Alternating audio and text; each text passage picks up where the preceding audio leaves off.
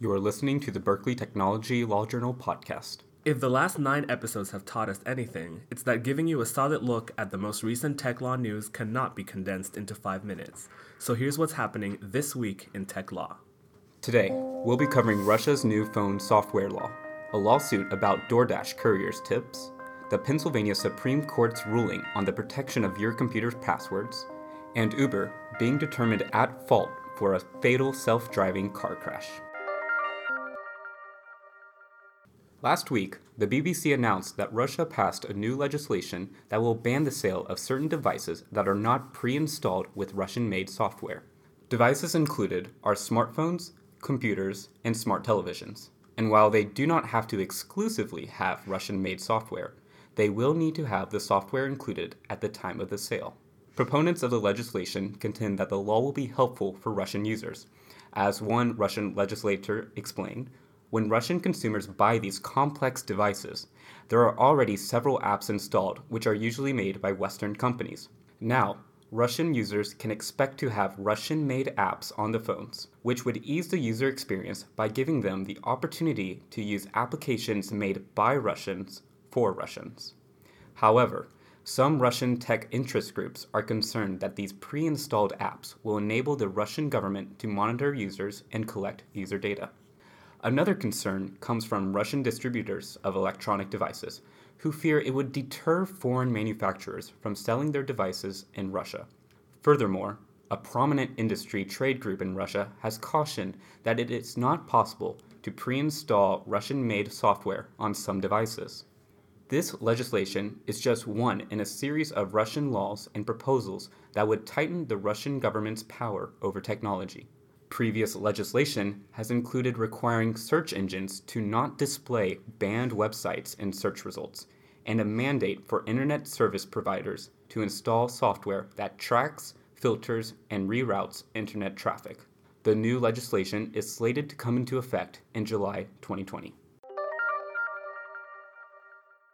CNBC reports that last week, the District of Columbia Attorney General filed a lawsuit against food delivery platform DoorDash, alleging that the company pocketed money that users intended to send to DoorDash delivery workers as tips. In February of this year, controversy erupted over claims that certain gig economy companies like DoorDash and Instacart were using tips in order to subsidize their own operating costs. In March, Recode explained that when an order is placed, DoorDash, quote, shows its workers a guaranteed amount they will receive for delivering an order before they accept it, unquote. The controversy is around whether DoorDash is essentially subsidizing a substantial portion of the amount it promised to pay by using the tips that the delivery worker receives after the delivery. The earlier uproar caused a tech worker boycott, an investigation by the City of San Francisco's Office of Labor Standards Enforcement, a class action lawsuit, and now a lawsuit by the DC Attorney General. That complaint alleges that DoorDash ran afoul of the DC Consumer Protection Procedures Act by explaining its payment model to consumers in a way that was, quote, ambiguous, confusing, and misleading, unquote, and encouraging users to tip without disclosing that in most instances, tips would not increase their delivery person's pay and would in fact go towards subsidizing DoorDash's own share. The complaint seeks relief in the form of an injunction from these practices, damages, restitution to the affected delivery workers, and civil penalties against the company. In a statement to tech news website Engadget, DoorDash expressed that it is disappointed by the lawsuit and that it believes the claims have no merit because it has disclosed its pay model since 2017 and has verified that 100% of the tips went to delivery workers.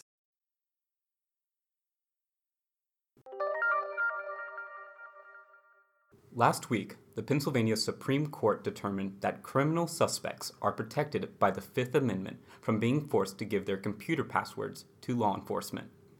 The police department in Luzerne County, Pennsylvania, sought to obtain the 64-character computer password of plaintiff Joseph Davis, who was indicted on child pornography charges. Davis had previously testified that he had watched child pornography, yet he resisted giving his password. The prosecutors had argued that the foregone conclusion exception to the Fifth Amendment allowed for the disclosure of suspects' password. Under this doctrine, Fifth Amendment protections do not apply when the government already knows of the existence, location, and the material of the physical evidence sought. Since the police department knew from Davis's testimony that he had watched child pornography and that he was the sole operator of his computer, they contended that his Fifth Amendment rights were inapplicable because his password was not only equivalent to a physical key, but also didn't reveal the contents of his mind in a way that would constitute self-incrimination. The Pennsylvania Supreme Court did not agree with the prosecutor's arguments. The court noted that the password is not a physical piece of evidence, but testimonial in nature.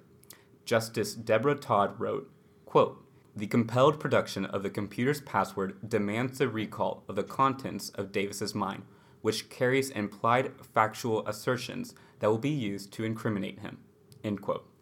Therefore, Davis's invocation of his Fifth Amendment rights as they pertain to his computer password was proper. He still awaits trial for the alleged nefarious conduct. In the case of the fatal crash of one of Uber's self-driving vehicles last year in Tempe, Arizona, everyone involved is at fault. Last week, the National Transportation Safety Board, or NTSB, held a hearing in which investigators presented their findings regarding the crash that resulted in the death of Elaine Herzberg in March of 2018. According to Forbes, quote, "The NTSB's final determination of probable cause put primary blame on the safety driver's inattention," unquote. The report states the vehicle operator who was supposed to monitor both the road and the autonomous vehicle systems was visually distracted, spending 34% of her time staring at her personal smartphone screen, where she at one point was streaming reality competition show The Voice. Forbes also mentions that, quote, "Contributory causes were Uber's lack of safety culture, poor monitoring of safety drivers, and lack of countermeasures for automation complacency." The Verge reports that the NTSB also name-checked Uber's lack of adequate safety risk assessment procedures, its ineffective monitoring of vehicle operators, and an inability to address the problem of automation complacency, whereby vehicle operators become both bored with the dull task of monitoring an automated system and too trusting of it as a result. While Uber quickly settled with the family of the deceased woman in 2018, and the county prosecutor in charge of the case said there was no basis for criminal liability, this determination by the NTSB might provide both the industry and the legal community further guidelines on how to think about liability when artificial intelligence is involved. Thank you for listening today and for the last 11 weeks as we've tried to keep you up to date on the most interesting law and technology stories.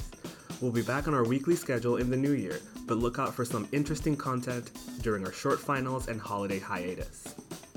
The BTLJ podcast is brought to you by Alan Holder and the members of the podcast team at the Berkeley Technology Law Journal.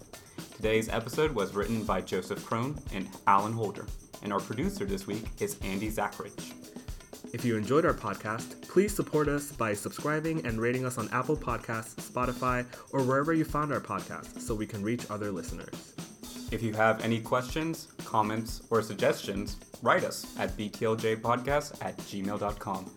The information presented is not legal advice and may not be up to date. This podcast is intended for academic and entertainment purposes only. Don't get legal advice from podcasts. Talk to a lawyer. Inapplicable. Inapplicable.